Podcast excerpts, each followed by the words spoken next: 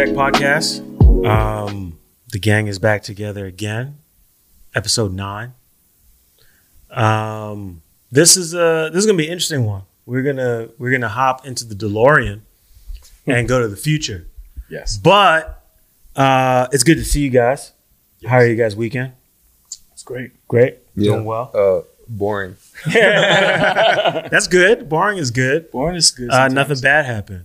Yeah. Um, well, I was glad to to be with you guys again, and um, let's have some fun. So, before we get started, wrist check. Infamous wrist check. Uh, let's start with Ben. You already know the Oris again, Clemente. Oris is still on the wrist. I'm trying Respect. to age this strap as much as I can before summer comes. Love DJ It. would be proud. Love it. Love it. That thing is beautiful, man. Every time I see you wear it, It I gets just- better. yeah, it it's kind of like it, like when I first came across that piece, I was like, it was cool, but it didn't really get me like that. But the more I see it like on your wrist, I'm like, damn. It has character now. It's really good. It's really done well, and and uh, it it's. Uh, I'm just a, a big fan of the of the date, Yeah, the pointer date. the pointer date system that they have, Yeah, it's great. um, especially that new one they did with the blue dial. In Actually, the sub seconds. I was with you when I saw that in person. That thing is fire. Mhm. Yeah, it's five day power reserve on that. It's crazy. That tells your story, you know? It was, it was great. I mean, how your purpose. Yeah, how it ages with It's how it works. That's the beauty of it too. Like, because we do wrist check, and I feel like you know because we do have. I mean, between us all, we have a lot of watches. Um, but it almost feels like a lot of people expect us to wear a new watch all the time, and it's just like we have a lot of watches, but that's not real. You know what I'm saying? Like, Yeah. You always have something that's kind of like the watch that you wear most Mm-hmm. um, which is funny because that's that's one of the things we went over in a, a prior uh, Instagram live chat that we did um, for New Year's. We talked about like what, what was the watch that you wore most most this year, and um, and then you try your best, or at least I do, to like fit everything else in between, and and and and to give it a run. Um, but it's great when you have that piece that like you have no excuse to take it off. It's just like, man, I want to wear this again and again and again. Yep. You know, I definitely got that here.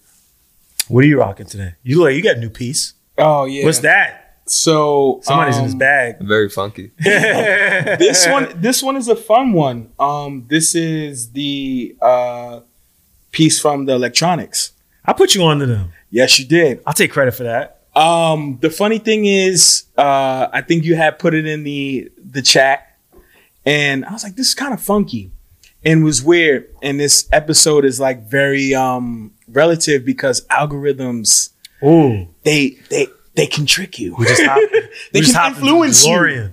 They can they can influence you. Um, and I think you know once we shared this in the chat and we started speaking about it, then I just seen Electricianz, Electricianz, Electricianz everywhere I went. That's how. That's kind of how like it came across. Like my, it, I, I found this brand on social media, Yes. and it came across my feed, and I saw. I don't remember if it was that exact one, but it was another one that had a very similar like dial design, Mm-hmm. and I was like, "What the heck is this?" And I clicked on. it. I was like, "Man, this stuff is actually cool." Yeah. Um, they're all quartz watches. Yes. Um, but what I like about them and what they do is they highlight the fact that they're quartz instead of like trying to hide it. So they're, you know, instead of having like uh, an exhibition case back, they have all this open case work on the front of the dial, Mm-hmm. which is showing you like it's like all the wires and everything that that Mhm. that makes it you know tick, but kind of running on the theme of electricity. Yes. Like this is powered, Absolutely. which I love and I think is really cool. So on the dial, you see the copper coil. Mhm. Um, you also have the wiring that um, powers the LED light that goes into the the dial. Um, almost channels like an Iron Man kind of like bright light. It's like a little mad scientist. Little mad scientist. Yeah. Um, I mean, I got my double fronts on, so definitely channel my Bob Workwear. the Builder.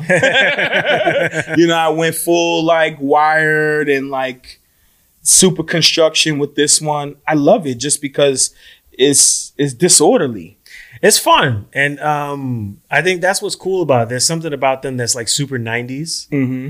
That's dope. And then um, a lot of this stuff, they're, they're all very similar, but the they do the different colors and like dial work that they do, it can go from like really playful to like kind of like dystopian, apocalyptic, Yes. which is really cool. So it's like they kind of have like a range, Yeah. um, but it's a lot of fun. Yeah. And um, no, I love it, man. I, I just love the fact that like, um, and it's funny because we'll get to it later in, in another segment, but it feels like Quartz is coming back, and Agreed. um, Agreed. and I and I personally love it. I love the respect that that Quartz watches are getting, or if not respect, just the lack of like, who cares? You know, like, Yeah. like whatever. Like it's it's a watch, tells time. Yes. You know, because it seems like over the last few years, there's been a thing where it's like, oh, you can't wear a Quartz watch. Yeah, like this watch hierarchy. it's Yeah. crazy. Yeah. It's crazy. It tells time. Of like course. Yeah. you know what I'm saying? That thing is a lot of fun. And what's cool about that too, what I love about that piece is like time is kind of like it's almost secondary to the design of the watch because Yes. like the dial is So small. small. yeah. Yeah. Yeah. like you kind of got to really look at it to tell the time because the dial is so small. There's just so much like happening. Very strategic. Very, yeah, very it's, it's strategic. it's fun. I mean, and listen, Japanese design. Yeah, yeah, yeah. yeah. That, listen, the Japanese are taking over, man. They are. They are. Well, they've been doing that thing for a while, but Absolutely. They they're they're, they're that watch is uh, and what's the name of the brand again? Electricianz. Electricianz. Yeah, yeah, Yeah. yeah, but they like spell it with a Z because it's edgy. Yes. Yeah. Respect. Um, This is my new favorite. that's tight, man. I can't Uh, stop looking at it. Respect. Yeah, it's dope. Um, I'm wearing a tried and true, um, a watch I wore. I think I wore this on maybe episode two, way back when. But my uh, it's a vintage Omega Seamaster.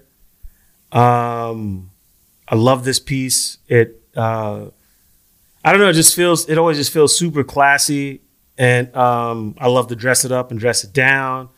I have it on this. Um, what was a pale, very pale crocodile strap that's patinaed some, um, and now kind of matches my skin color. So I am uh, waiting for it to get just a little bit darker, um, but feels nice and uh, matches my wedding ring, which I like. So everything on that on that side is simpatico.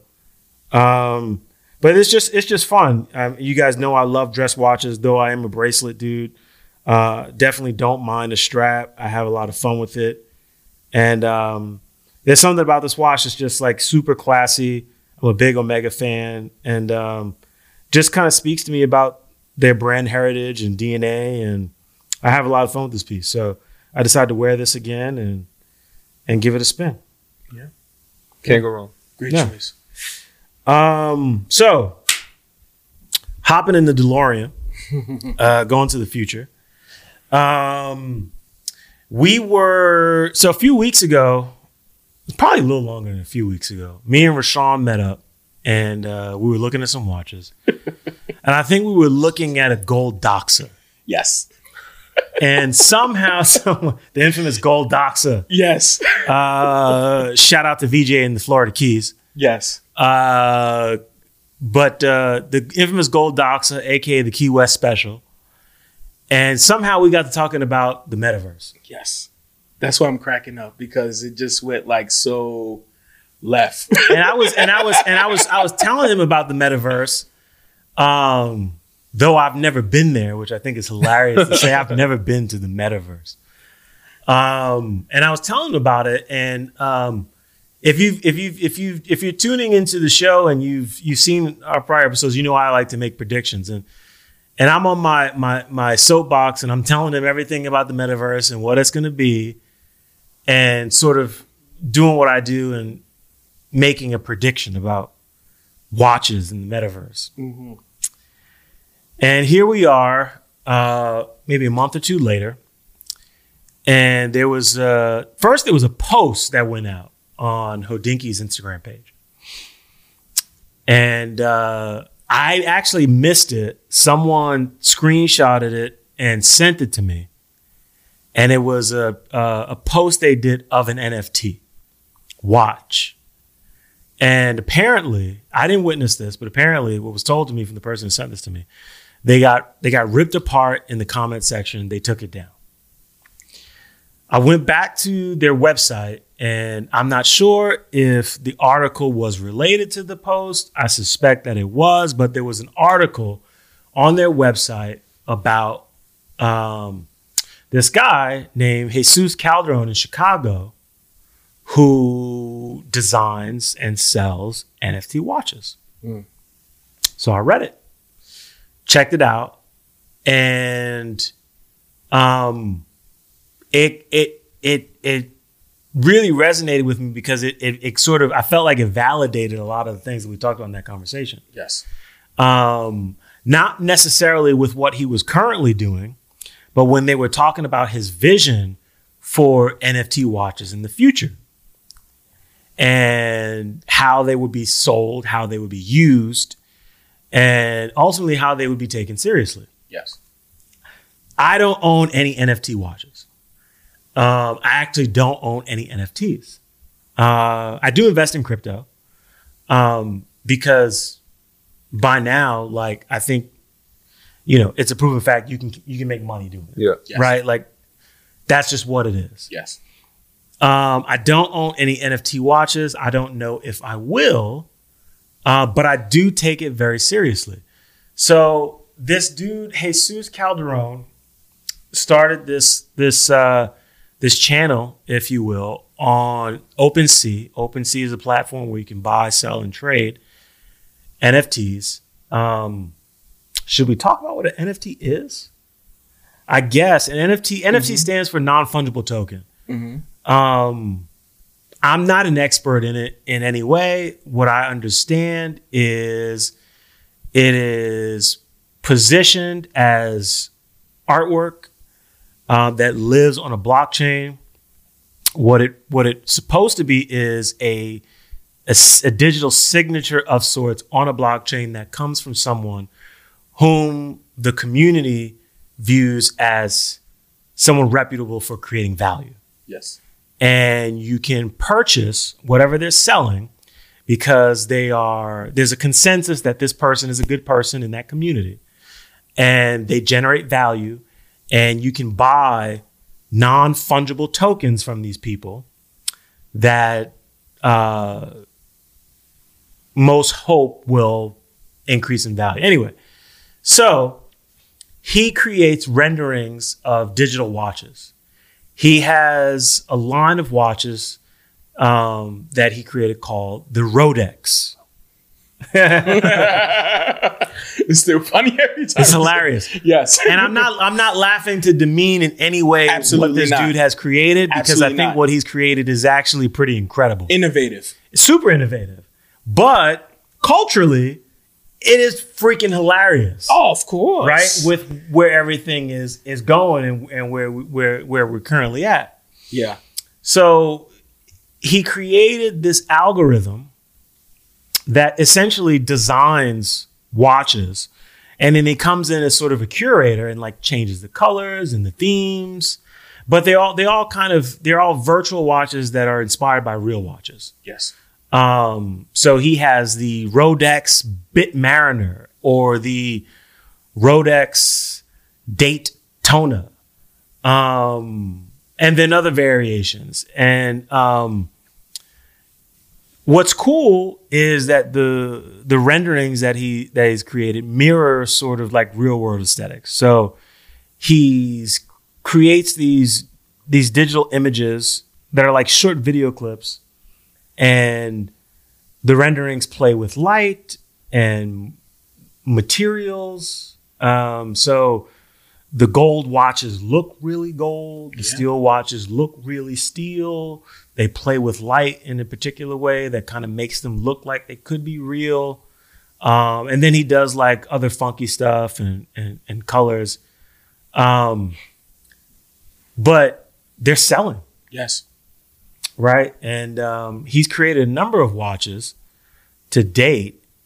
Um, most can be had for around seven hundred to a grand. Yes. Um, they're all being traded traded in, in Ethereum, um, which is is one of the more popular cryptocurrencies today. Um, what do you guys think about this? I think it's great. Um, and I think ironically, after our conversation, my mind was blown. Of course, like, you know, trying to wrap my head around NFTs, the metaverse, and so many other um, technologies that's going on today. Um, after our conversation, I think I met with some with with a specific brand. Um, I won't mention the brand.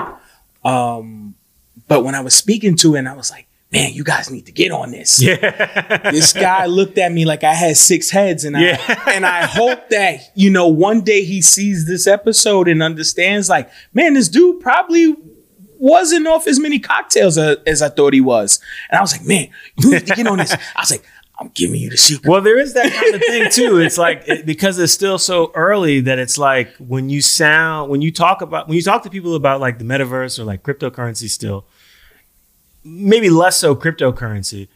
Um, you almost sound like a new convert, Yes, and then people are like, "Man, that dude You're is drinking he's the off Kool-Aid. yeah, on he's, his- he's off his rocker. You're in Jonestown." I mean, listen to you know, the funniest thing is like we've like we've said on the show all the time, and how you know we're creating value, the perception of value now, how we're creating, um, you know, these nuances and these new ideas, and how we're reinventing the wheel. We just was talking about this, you know, X amount of weeks ago, and now it's like into fruition.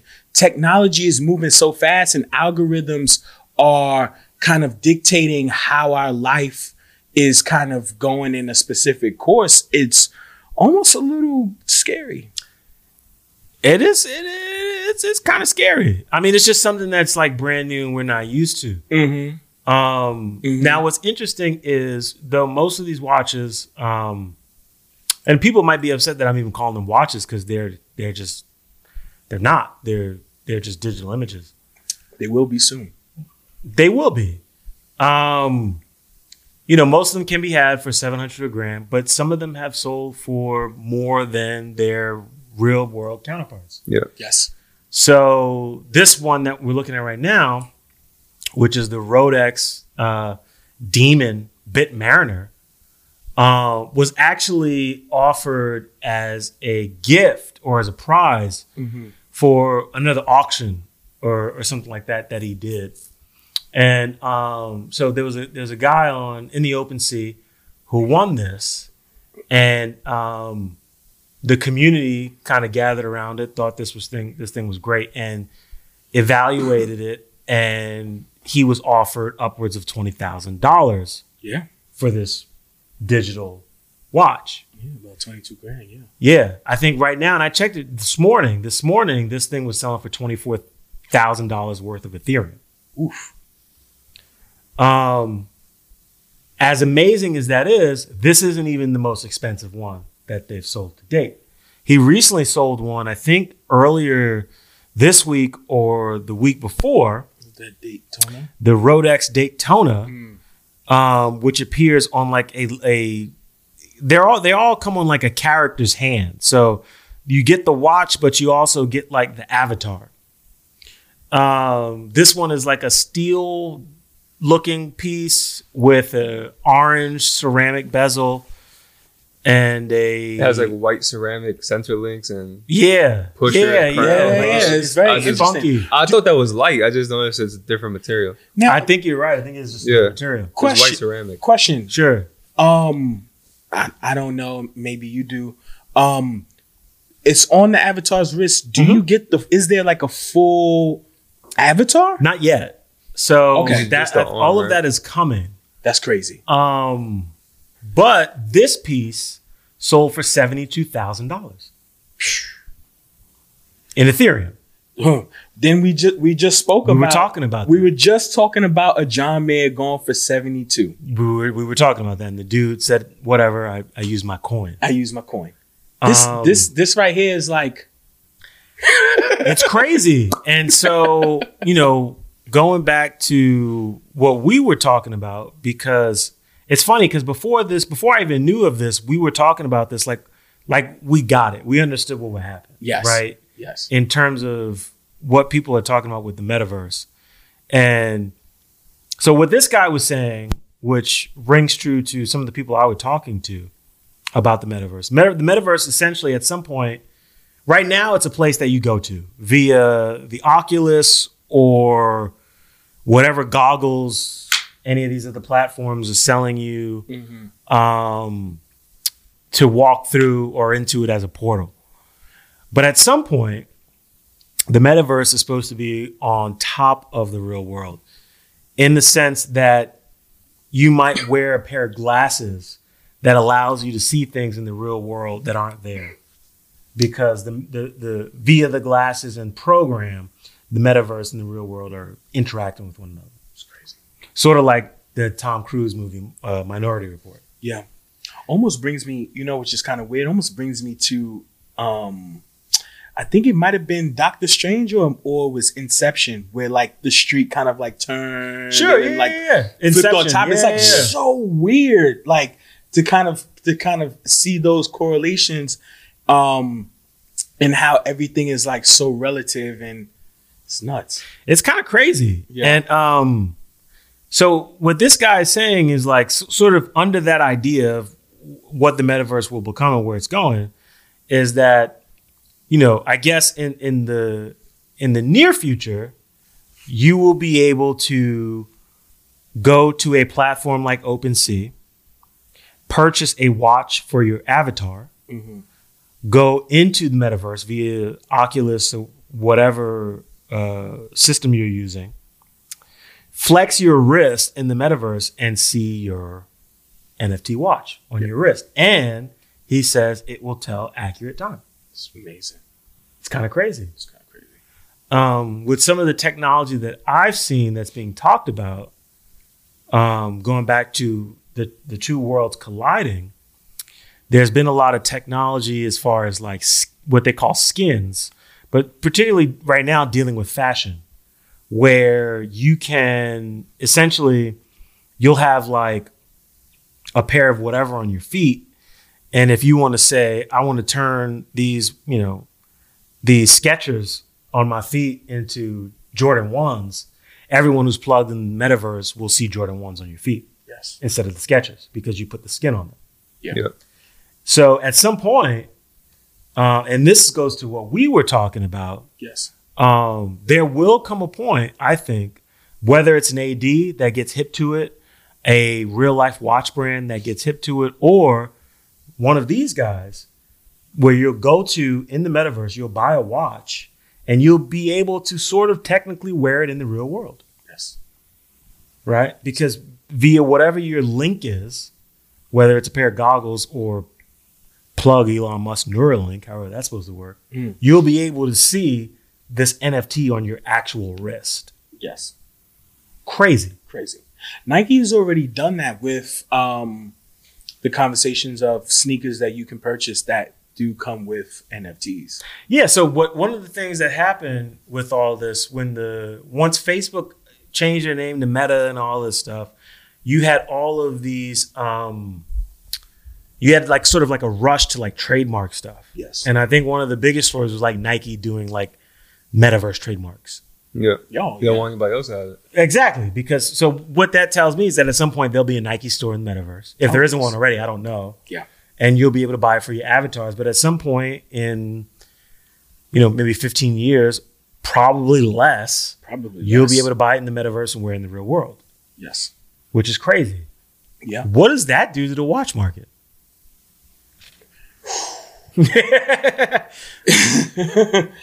I, I mean, I, I don't know how many times I have to say it. Technology is, you know, or the exchange of information is dictating how watches are being sold, traded, um, introduced, so on and so forth. yeah. um, this puts the you know these the watch market on their heels because not only have to you have to deal with the auctions, the secondary market, now you have to deal with virtual reality or an alternate world. Seriously. So like, you know, um, like to your point, um, Perry, which we we've probably spoken off camera. I don't know if we kind of hit this subject. Is like eventually these innovators, or even like going back into when we were talking about Virgil, these innovators um, that are like kind of stamping their flag and and and leading leading the charge and leading these trends and and and starting, you know, what is going to be the imminent future. Um, they got to give it the program. They got to give the program, and they're going to be left behind. Yeah. I- what I will say is, and what I thought was interesting in the article was they asked this guy uh, Jesus, um, which is kind of crazy. His name is Jesus. Um, he's creating this whole new world. I'm not going to get into that. oh man, don't go Black Mirror. I'm saying Calderon. Um, what's kind of crazy is that they asked him, they was like, "Are you like a real watch guy?" And he's like, "Yeah, I love watches. Like I love watches." And um, and I forget which which piece it was, but this whole project started out of a passion for NFTs and the metaverse and cryptocurrency. yeah, But ultimately, he's like, "I'm trying to raise funds to buy a watch I want." I know he wears a Bulova. Like that's his like. So there's there's another watch that he wants. It's it's a luxury timepiece. Um, Is it a turquoise OP41? it's definitely not. Great. I was Shot fired. um, it's not, but um, You sure it's not the watch of the year? yeah, no, it wasn't that. Um, it was another timepiece, and I can find it that he wanted. And I just thought that was funny. It was like this dude is is is uh, hawking virtual watches to buy a real one. to buy a real one. I think that's what's going to happen though. I think the watch industry is only going to benefit from it because someone's just like, let's say how, let's say what people are speculating is going to happen happens, and they get this NFT watch, and then you can see it in the real world on their wrist. Someone's going to say that's not real. I'm gonna go get the real one. Sure, I can see that. But then I also, but you know what? I'm not gonna lie. I think I like that. I like that idea because then it also takes the pressure off, let's say, a Rolex that is, you know, struggling to meet that demand.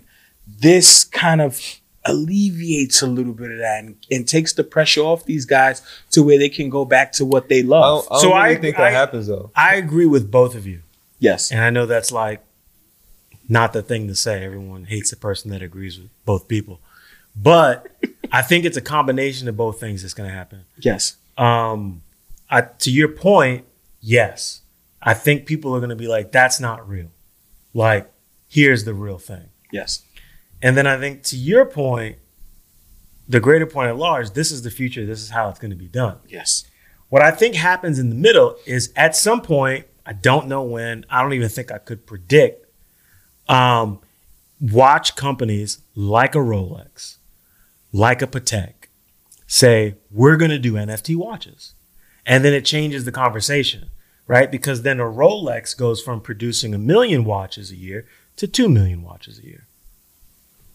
They say we make a million watches in the real world, but we make another million in the metaverse, Yes. and it's the same price. you know what is so weird? I was gonna say, I was gonna say the only way that that works is if it's limited.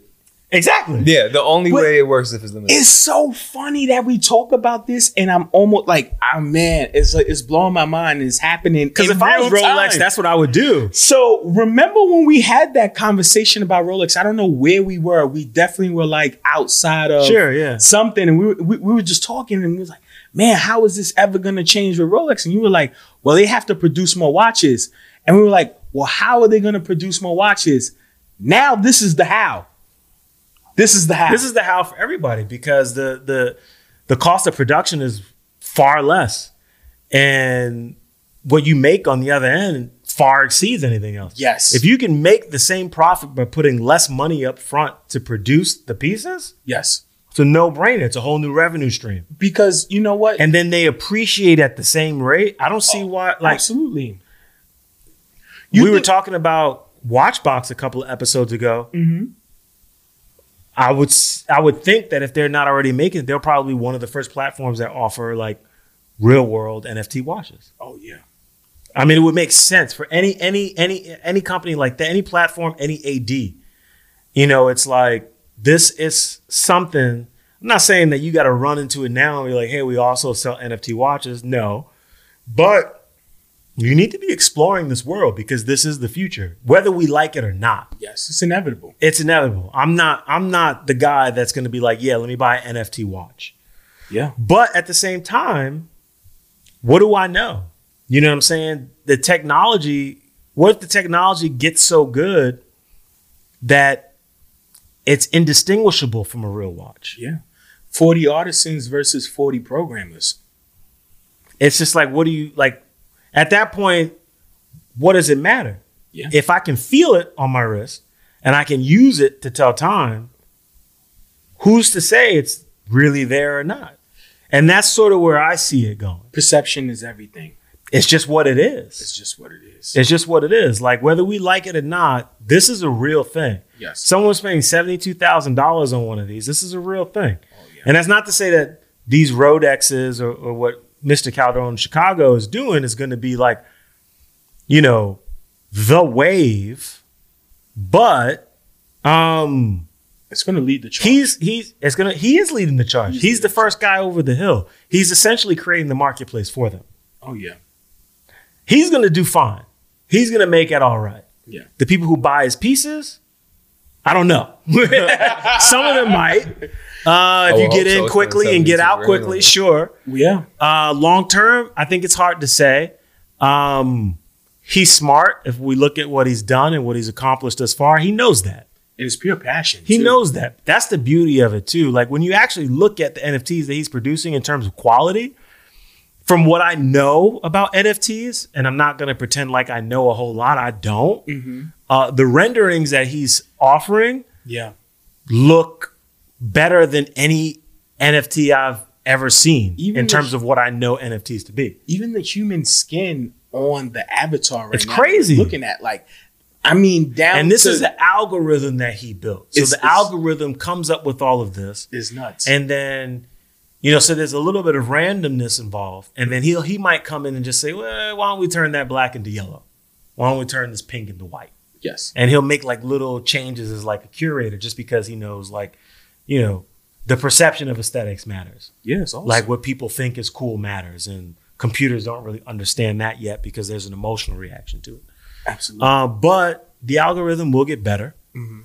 Um, the algorithm will get smarter, and uh, it might not be up to Mr. Calderon anymore, which I think is something that he's probably counting on.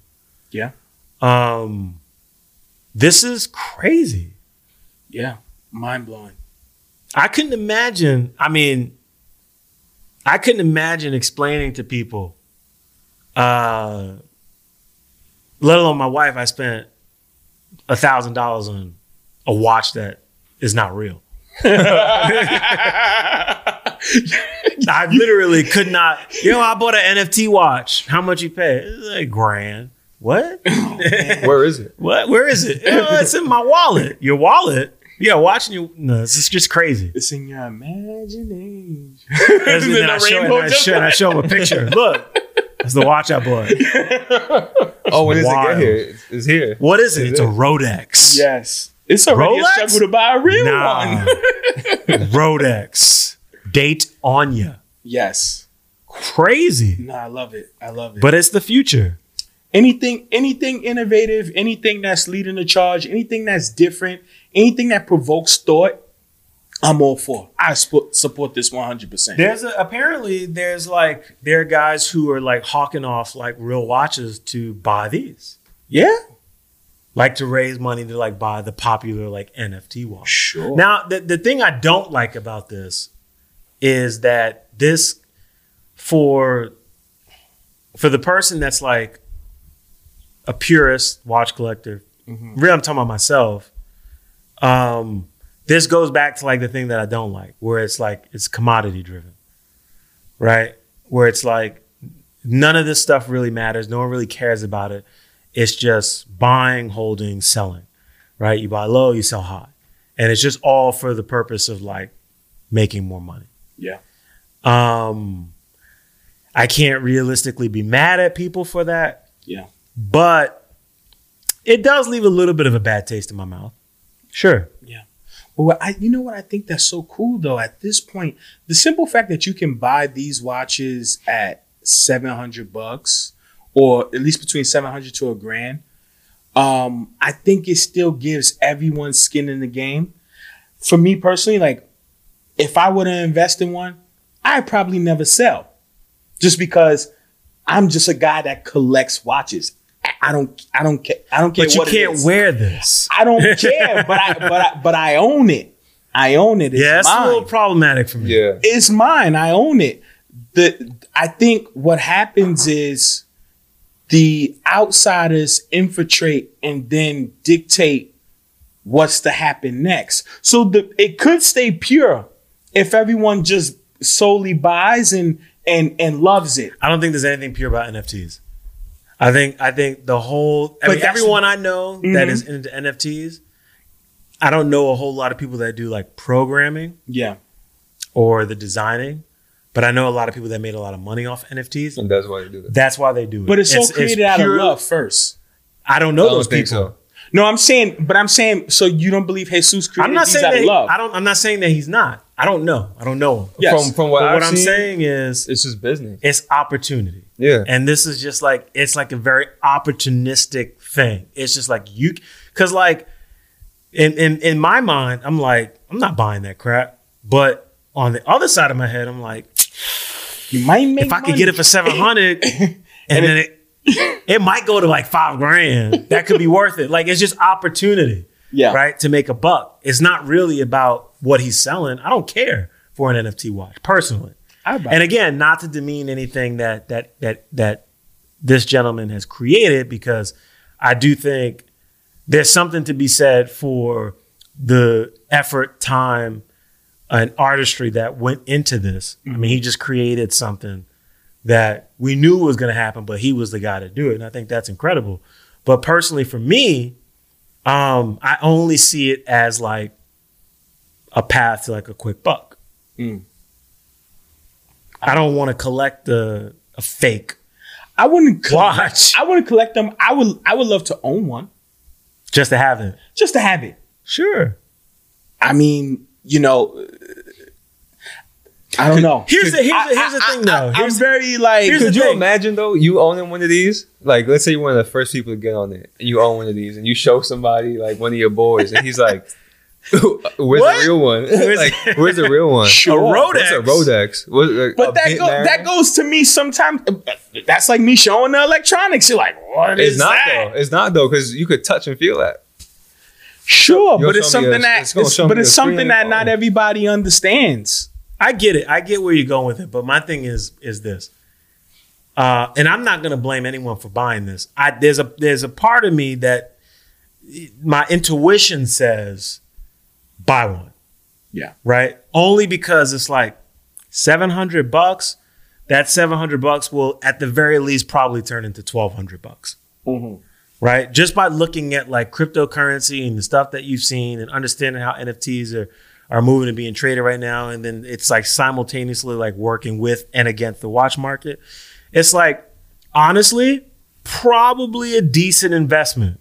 Not saying it's going to make you thousands or millions of dollars, but if you if you know like you get those scams, it's like turn two hundred dollars into like a thousand. This is probably what this is the good one. This is the good one. That's what they all remind This me is the good one. It's like, yo, you can turn two hundred dollars into two thousand. It's like Send you probably can.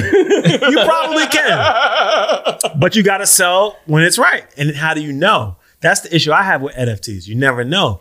Because to buy and hold, to me, eh, it doesn't make a whole lot of sense. Especially what we've seen with with with cryptocurrencies. Everything is incredibly volatile. Yeah. And even the way I invest in crypto now, it's like I buy low, I sell high, always Yes. and I sell immediately.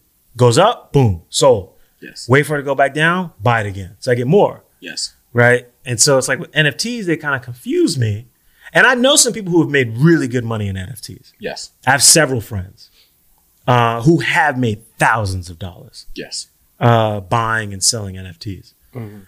Um, I don't know. Just it's it's for me. It's I'm on the fence. I know where it's going. I see it from an investment perspective. I get it.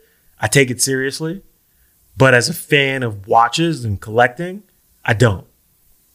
I don't want one to have. I want one to make some money. I think I would want one to have. Okay.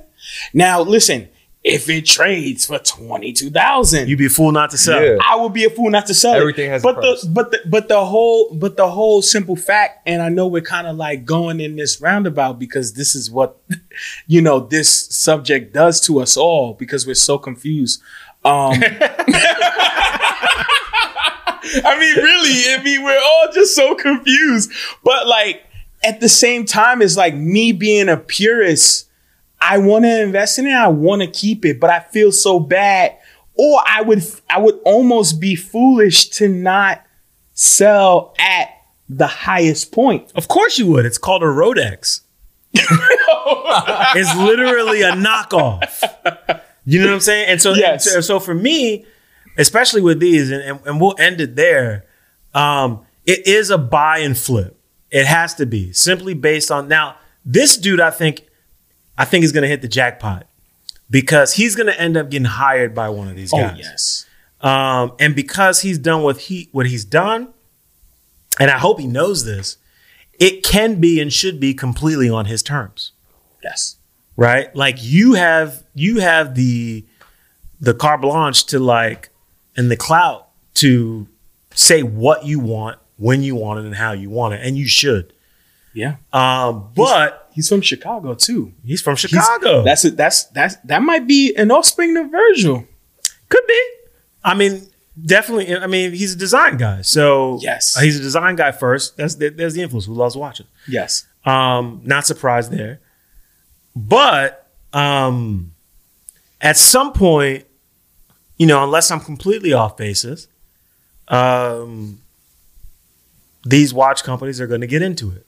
Yes. If Nike's getting into it, Adidas is getting into it, all these other corporate companies, these these these uh, Fortune 500 companies are getting into it. At some point, they're going to have to take it seriously, and when they do, the Rolex is going to be worth nothing because you're going to have the Rolex, right? Yes. Yes. yes. And brand cachet is everything.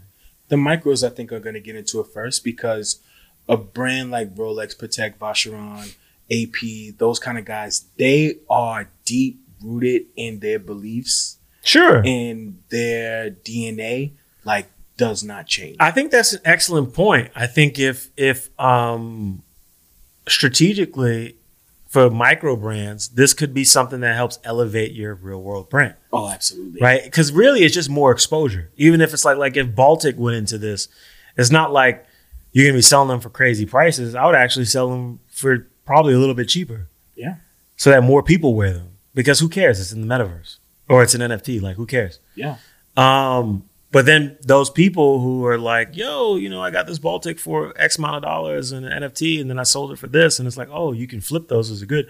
It's like, yo, they make real watches, really, and they're accessible Yes. in the real world. Yes. Um, that could be something Yeah. for sure. Um, I think you foreseen more than you thought you. you said, I can't foresee the future. Listen, then you speak. I'm the not- future." I'm not gonna say I'm Nostradamus, but I'm pretty close to Nostradamus. Oh man, I love it. I love it. that was a dad joke. Yeah.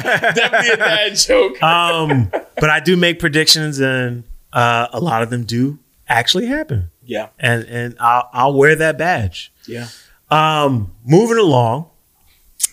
Um, coming back to the real world, for real, for real. Yes. There was a film that was put out on Nat Geo Yes. uh, that you told us about that Yes. you were you've been raving to us uh, about, you know for weeks. Yes. We got to see this. We got to see this. We got to see this. And I finally uh, got some time to actually sit down and watch it. And it's called uh, Becoming Cousteau. yes. This is the OG or the original Steve Zissou Yes. um, about Jacques Cousteau, Yes. the inventor, explorer, naval officer, conservationist, filmmaker, and scientist Yes. and um, it's a really good it's a really good documentary. Uh, it's on Nat Geo for those that have Disney Plus. Um, Nat Geo, I think, is owned by Disney. You can see it on Disney Plus. That's where I watched it, Yes. and it it just talks about um, it talks about the man and and and his life and his mission Mhm. um, for exploration of the the deep sea. Yes.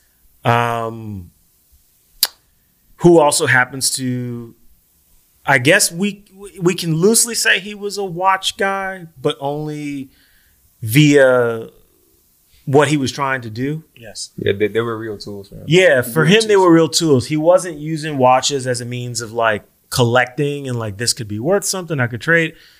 It was all functional uh, for him. And uh, in this in this documentary, you get to see you get to see him use some of these pieces and put them to use. But I know you're a big fan, Yes. uh, Rashawn.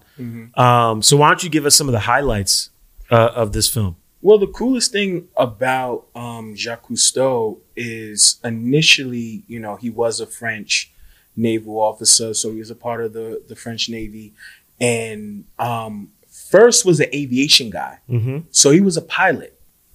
He was a pilot first, and then um, got into a serious accident. He got into a car accident, and a really good friend of his, who was a free diver, actually suggested for his rehab that he goes into swimming. Mm. Um, his love for the ocean then turned into um, how do we go deeper? Yeah. So first it was, you know, learning how to swim and kind of going at surface level and then going beneath and then turning going beneath into free diving. Yeah. Um we laughed about this before is like we seen like Jacques like doing deep sea diving with like a, speedo. There's a harpoon and harpoon and a speedos. speedo, My man which was is living like on the wild side. he was definitely on the wild side. Like yeah. Legitimately, you know, especially during those times, like in those films, like, you know, like a James Bond or so on and so forth would be like, it'd be like, he'd be underwater Sure, with a yeah, harpoon, like in a Speedo, which was like so, so cool. And like, this was his life.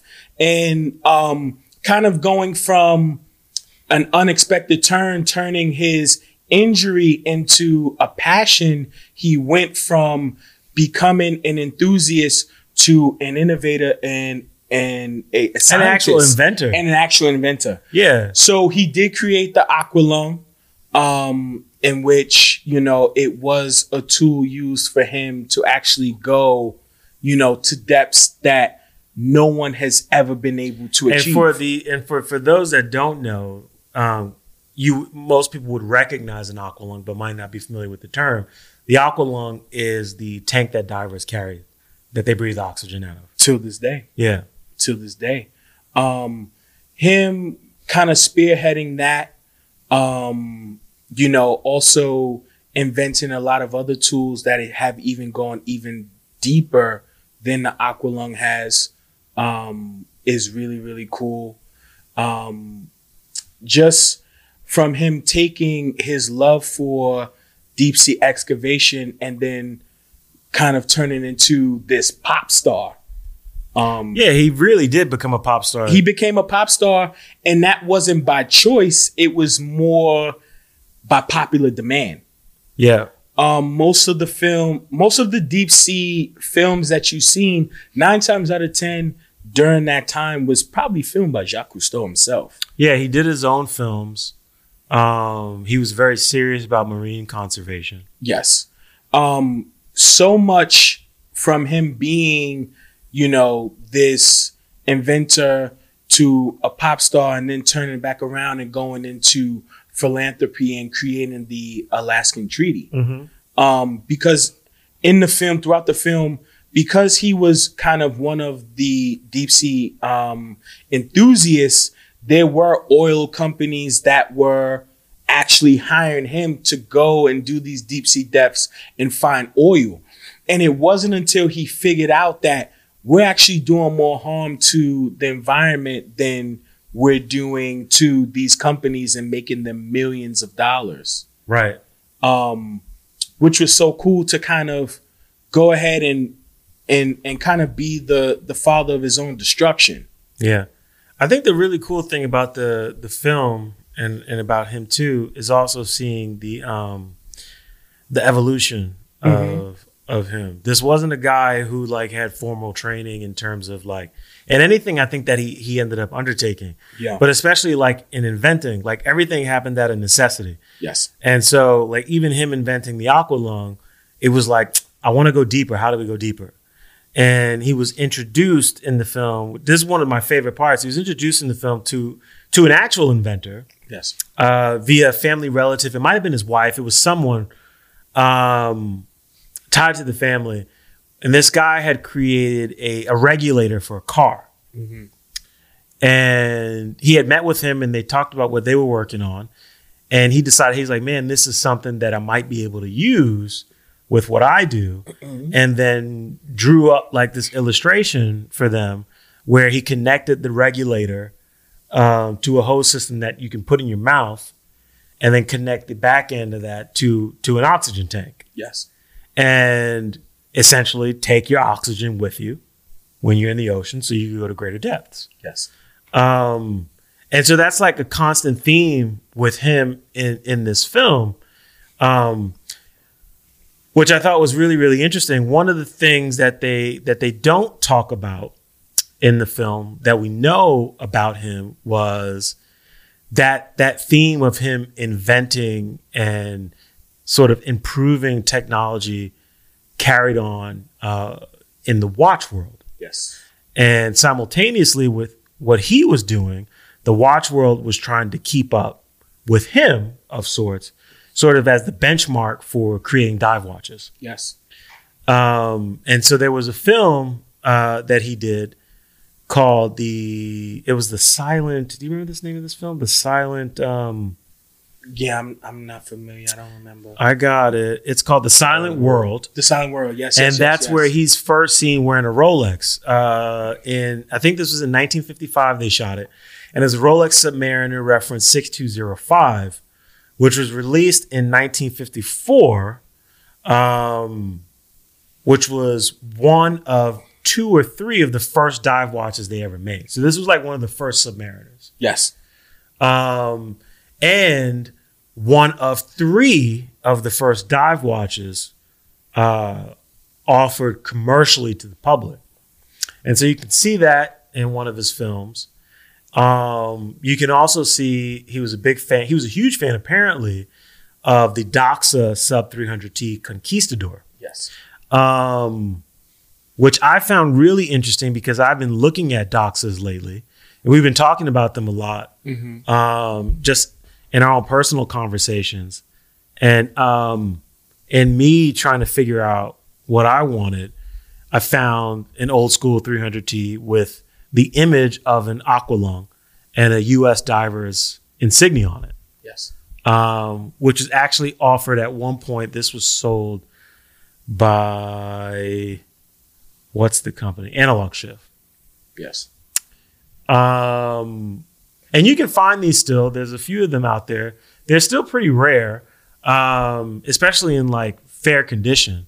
This one that we're looking at now is actually in really, really good condition. So much rich history too. It's got it's got and that's and that's the part of it. That's what I love about the documentary and about the the guy is um for some of these brands that a lot of people aren't necessarily familiar with, he kind of almost validates them and legitimizes them in a very real world and practical way, right? Because he legitimizes them as like actual tool watches because this was a guy that actually his life depended on this piece, Yeah. Yes. Right? If it's Yes. good enough for him, it should be good enough for everybody else. Exactly. It's Yes. like when you go down in the ocean, all you had was time. Yes. You know, And it does in the film. It does refer to time as well. it does. um, you know, that correlation resonates with all of us so much, you know, because we did watch the film and it's so funny to see how life is relative, even going back to our previous conversation of the Mhm. NFTs. And it's just it's just so crazy how, you know, history repeats itself, how we see time warp into different shapes and forms and what, you know, it means to us all in a specific period Yeah. is is is crazy. I think that's that's for me. That's like the beauty of of of watch collecting, and that's why I love it so much. And I definitely see all the things that you said with this film. Um, I think a lot of those same sentiments like resonated with me because when I collect watches, there are all these different factors I'm taking into consideration. But ultimately, like for me, it comes down to provenance. Yes. right? It's like history, association, um, cultural significance, Mm-hmm. um, design and aesthetics, practicality, function, uh, more so than like demand. Yes. Like I don't necessarily want to watch this because a lot of people have it, yes. um, or with anything that I actually enjoy. Um, you know, I want it because it's like, as a person who likes collecting things, that's the one to have. Yes, absolutely. Like that's the one that like absolutely. you should have, and here are all the reasons why you should have this in your collection. Um, and the the documentary kind of validated that for me, just by learning more about the man. Yes. Um, and so I thought it was great. He's also responsible. Um, apparently, his team were really big fans of the uh, Blancpain 50 Fathoms, which I'm a huge fan of. I think it's one of the one of the best dive watches ever That's designed. you refer, you referred to it as well too in a previous episode. We've talked about that watch Yeah. before. Yeah. Um, I think when I was talking about my Zodiac, because and the it was the 1953 World Fair, that was the release or at least the showcase for the two first uh, commercially offered dive watches, which were the Zodiac Super, uh, Super Seawolf and then the 50 Fathoms. Yes. In 1954 is when uh, Rolex made their Submariner debut. Yes. Um, but so much history. Um, yeah, his his team they were big fans of the the 50 Fathoms, which is a very expensive watch to own today. Um, he also is, he also worked with Omega, uh, which you guys know I'm a big fan of, in developing the Seamaster 1000 meters and the Ploprof 600, which is a really funky watch. And I think it was like I I might be I, correct me if I'm wrong, but it was one of them. It might be Doxa, but it was Doxa or Omega. I think it was Doxa that did the first helium valve. Right? I think That had the dive watch for the first. I think it was Doxa. I think it was Doc. I think yeah. and Yeah, then it might have been Omega with the the With Ploprof. Ploprof. Yeah. Yes. They had the next one, which was kind of like co-developed with Jacques Cousteau. Of course. Yeah, and, and Jacques also the professional Doxa was all him. The color of the dial, he picked it. Oh, really? Yeah. I didn't know that. Yeah, Yeah. so he picked the professional color because he thought it was most legible underwater. The orange. Yeah, Yeah. that- Really? that was all him. Mhm. And for a long time, the only place where you could buy a Doxa was from his shop. Yeah. He had a shop that sold a lot of uh, dive equipment and stuff like that. Also sold Doxa exclusively. Did they mention that in the documentary? I don't think. I don't think they did. They didn't. Yeah, I didn't that. know that. Yeah. It was it. It was in um. Was it in Florida? Right. I'm not sure where, but I know I his his shop. I, Keys? can, I can guarantee his place was the only place to buy Doxa. Because I know he. So he. I mean, he was in. He was in France for a long period of time, but then there was a time where he was living in the U.S. and I believe he was residing in Florida, if I'm not mistaken. I, s- I didn't know he actually had a shop that he sold Yeah. watches out of. That's yeah, Yeah. That's awesome. He sold Doxas, a bunch of them. I'll tell you that much. um makes me want a Doxa. I definitely. I mean, I feel like now I know. You yeah, know, that's that's why the orange dial is called a professional. 'cause Yeah. that's what he wore professionally diving. makes yeah. so much sense. he named it, picked the color, everything. Legend. Yeah. Um, he also was famous for wearing the one of my favorite dive watches, the Aquastar uh, Deep Star. Um, which I'm a huge fan of. I think it's just a really cool looking chronograph watch. Um, but ultimately, I enjoyed the film. Um, I thought it was great. It was cool to really learn about the man Yeah. behind all of this this rich history and Yeah. and these watch pieces that we that we love so much. Um, so shout out to you. Definitely a, a great suggestion, and Thank you. I encourage anyone watching to check it out. Again, it's on. You can see it on Disney Plus via Nat Geo. Uh, Becoming Cousteau. Um, and if you've seen the Wes Anderson film Steve Zissou, Steve Zissou is actually uh, the character was uh, influenced and does reference Jacques Cousteau. He is based off of him. Yes. Um, so if you are a fan, I would definitely check that out because it is cool to see him wear his chambray with the red beanie all throughout the film. Yo, the with his sham- little yellow submarine. Yo, you know what's so funny? They talk about that in the film too. They're like, "Who is this Who is guy? this guy with his little red With his red beanie. So stylish. So stylish. Oh man, Yeah, that was great. his Um, influence still lives today. A hundred percent. Uh, next and last, um, a segment we haven't done in a little bit, but I always like to do every now and again just to see where you guys are at and what's happening. Uh, watches on our radar. I'm going to start with you, Rashawn, because I know your selection, Yes. and it is is couldn't be more appropriate for the conversation that we just left. Yes. So why don't you take this one? So my watch on the radar is the uh dive the the diver sub 300T Mhm. um, from Doxa, um, the Caribbean dial. I love it. Um, just the the navy and how it contrasts against that professional orange is so cool. Um, I have to give a shout out to my boy Ramil. Um, Yeah, Ramil has like every doxa they released, right? this dude legitimately has about nine Doxas. I'm not mad at them, man. They make they make really good dive watches. Like all of their stuff is really cool. And we talked about this last time because I was considering getting one uh, for my birthday. I'm glad I didn't pop off on the one I was going to because actually after watching the Becoming Cousteau film, I feel like my first has to be a, a sub 300T. Yes. Um, it's funny too because when you were referring to um, just like guys that love Doxa or at least own a Doxa, Mm-hmm. I'll tell you this. I don't think I've met a person that if they have more than one Doxa, they own two. They probably own several. It's definitely a brand that you you can get because if we're if we're, if we're really being honest in terms of value, they're pretty inexpensive. Very inexpensive. Um, and it's not to say that they're cheap. They're not cheap, but like so the sub 300 retails for what is it? Again, it's like 1850. 1850, Yeah, like 1875. 1850, 1875. 1875. Yeah. I mean, that's like for the value that you're getting, the history, um, that's pretty incredible. I've seen this Dive piece. watch for 2K. I mean, it's Yeah, awesome, and it's like a legitimate dive watch. Like this It- thing yeah. is this thing bangs. It's purposed. It's, it's a like dope robust. I mean, it's it was it's worn by the most famous free diver ever. yeah, The fact that he actually worn this professionally, I mean, it's, it just gives it. It just it just makes it more special. it makes it more special. It makes it more it special. makes it more special. The Caribbean dial for me just speaks the most. Um, being a New Yorker, it's got that It's that Yankee blue. that Yankee blue, the Knicks orange. I mean, you know, I I, I feel like Spike at the you know sitting courtside, man. Like Sure.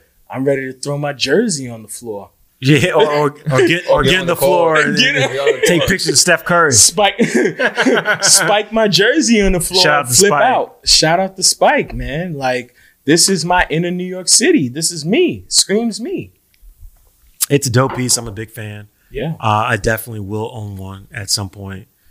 Um, it's fire, man. I love it. I think this is, uh, and it's funny because when we were together and we were looking at Doxas, I think I was looking at the 600, Yes. and but I kept going back to the 300. And I was like, because the dial is so, it's a, it's a, it's a, it's a wide watch. I think what's the millimeter size? It's like a 39, 40, Just a no. It's actually 42. 42, Yeah. but the dial is small. Yes.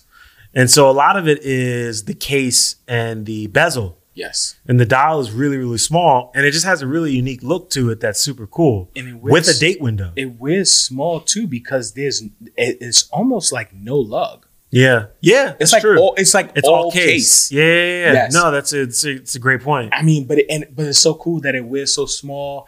The profile is so thin, and then when you rotate that bezel, it's just so satisfying. That Yeah, it's click. got a really nice click too. Yeah, it. gotta- they use uh, titanium ball bearings. Yeah. That's.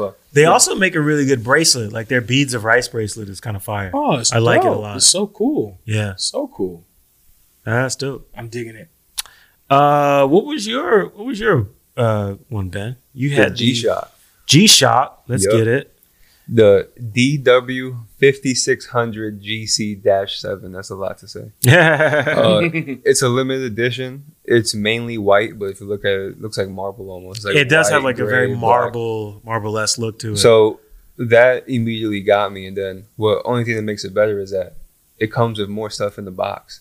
You get an extra strap and a case. You can actually take off the white case, to expose the carbon core Oh wow. and put an olive green one on it with an olive green fabric strap that comes in the box All for 130 bucks. for 130 bucks. It's crazy. It's dope.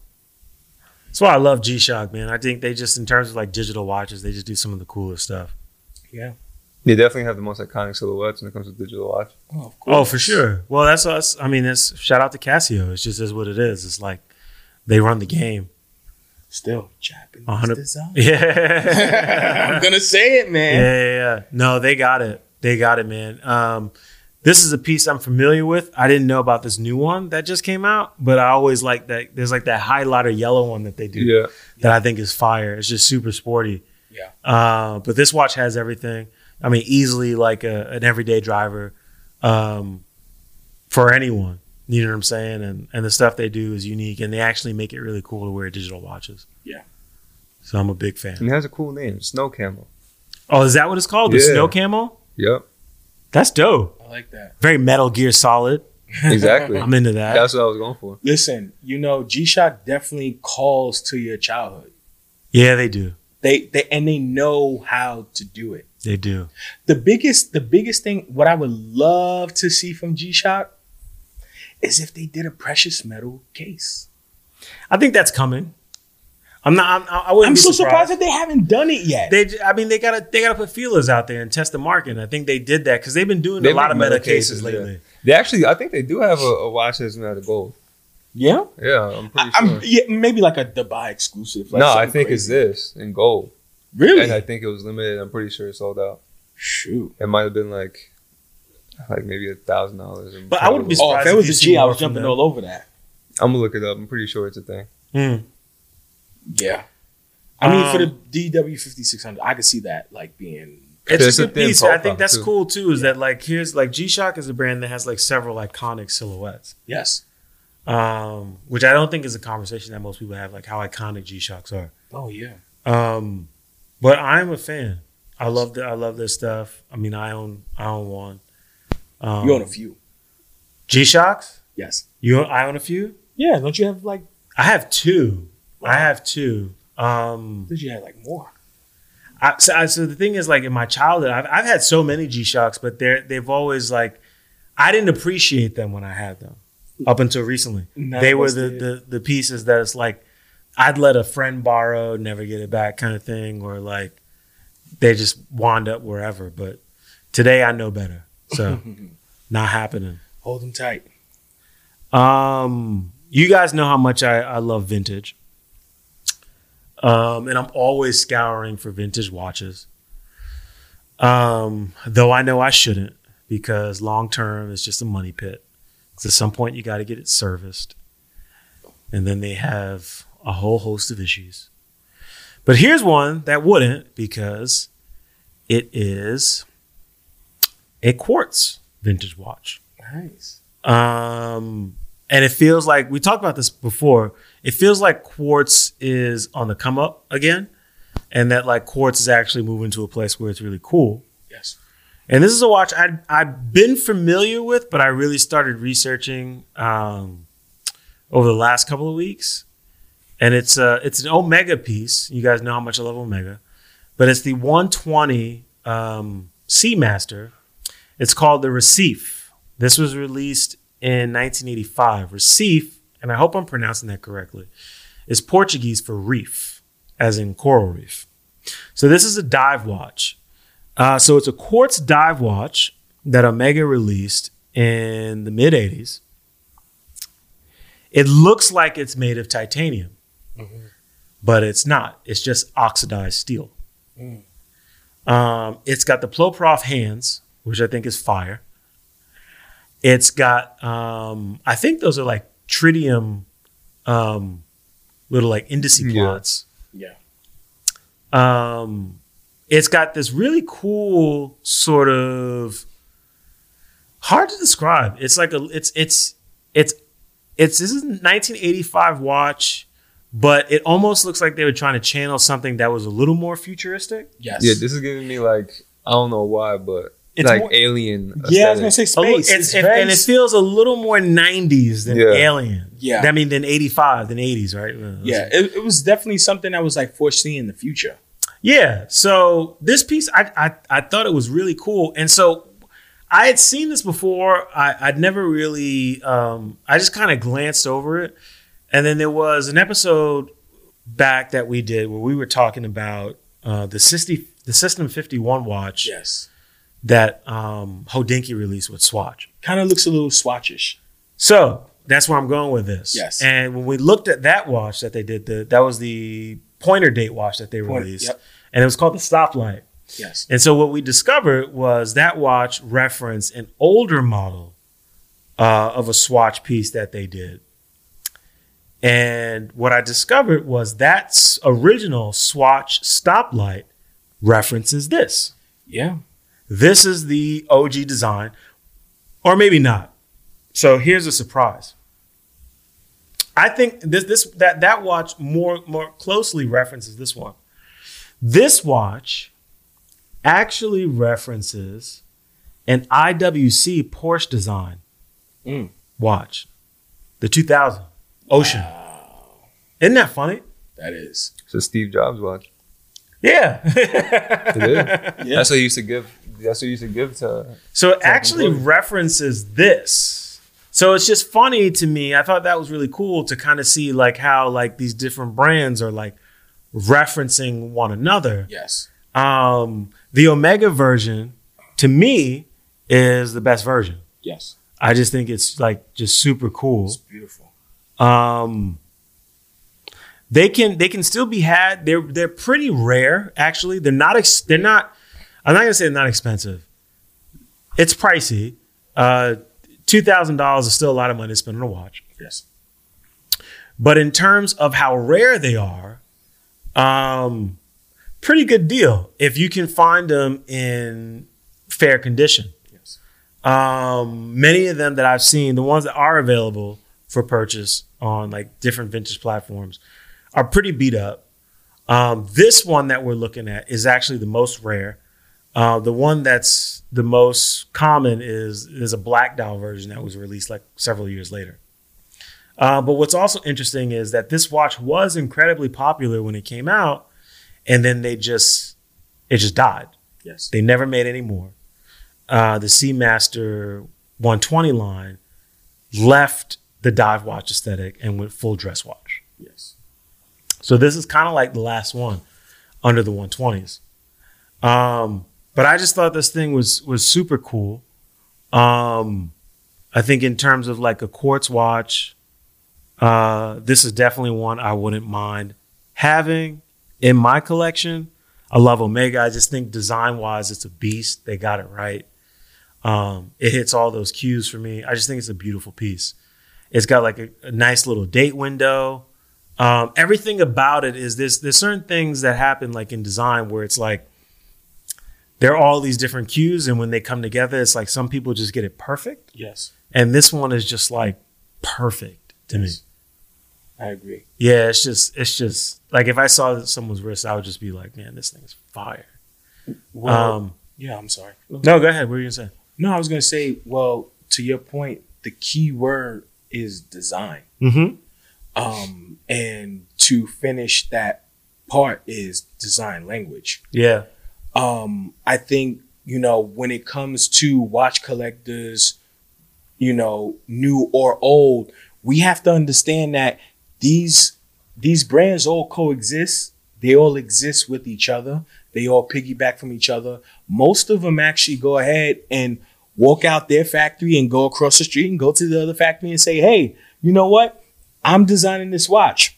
What do you think about this?" Mm. Like these guys lean on each other as much as we think that Omega is not partnering with, you know, another brand or whatever, you know, I don't want to kind of cause a rift, but these guys coexist with each other. They need each other. Yeah. Um, they all speak the same language. They're all in Switzerland. So how are they not sharing and they all hi- they all hire at some point the same designers. Of I mean, there's so many. So you look at like uh, our dude Genta, like in how many brands he. I mean, he worked for Omega. He worked for AP. he worked for yep. Patek. Like he passed through all these He's places. been everywhere.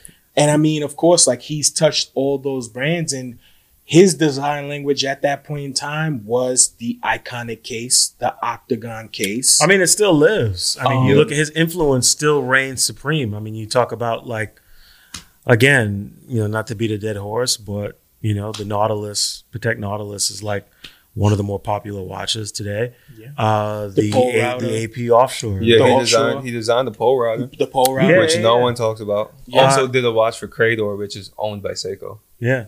He he also a lot of people don't realize he's responsible for the pie pan dial that Omega does. Yes. That came from him. Yes. Um, and he's not the only one. I mean, a lot of these guys have passed through these different watch houses and and and sprinkled, you know, sort of sprinkled their their touch uh, on these brands. And Absolutely. uh, but this one is this one is really really special. Um, and I think the fact that it's quartz makes it really really cool because there's something about it that's like for most people probably undesirable, but for those that can place this in the brand's history and sort of get it and understand how how far of a you know sort of a deviation this is from what Omega does, sort of makes this incredibly special. And I'm a big fan of this piece. So this is on my radar. Um, there there isn't a lot available out there that are good. Most of them are beat up, but if I do come across one, we'll we'll figure out how to make some magic happen. Next was check. this is a beautiful watch. Beautiful Yeah, man, it's good. Great choice, Perry. Um, so that just about does it for us. Um, this has been fun. Uh, we got to we got to go into the future, go back in the past, Yes. um, talk about some great pieces, do what we do. Uh, for those that are watching, uh, you can find us on social media. We are on Instagram and TikTok, TikTok, Tic Tac. TikTok. Showing my age again. Maybe the Uh, we're where the kids are at. You know where the kids are at. We're on TikTok, Instagram, Facebook, uh, Spotify, at Wrist Check Pod, all those places, YouTube. Uh, find us there, follow us, comment, like, subscribe, share. Uh, get in touch with us, interact with us. We like talking to the people who are who are supporting us, um, and we want to talk to you. Want to hear from you. Want to know what you like, what you dislike, what you want to see, what you want to hear more of. Um, we're here for you. Um, so please don't be afraid. Reach out and get in touch. And uh, that's a wrap. We'll see you next week.